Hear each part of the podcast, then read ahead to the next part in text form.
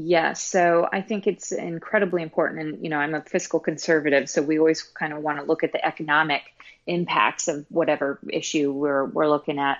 And, you know, when it comes to insurance, we, especially down in South Florida, we typically will pay higher rates, whether it's property insurance, whether it's windstorm insurance, whether it's flood insurance.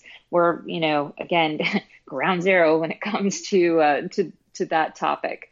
But um, you know, we're seeing the the rewriting of the flood maps where FEMA is not necessarily going to be looking at your zone, so to speak. Are you in X, X zone or are you in you know this zone? Um, but they are going to be looking at the uh, oh, what is the right word? Uh, sort of the the impact. What is your risk? Mm-hmm. They're going to look at your property compared to where you're placed and you know on the island and and then that will into you know in turn become whatever rate that you're going to pay. And i have a feeling it's going to be higher. For some folks it may be lower and that's awesome. But if you're a coastal property it's it's probably going to go up.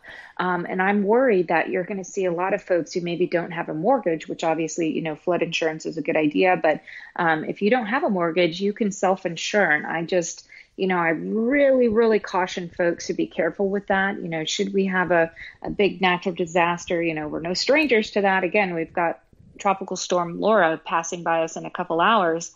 Um, again, the the economic um, impact can be can be detrimental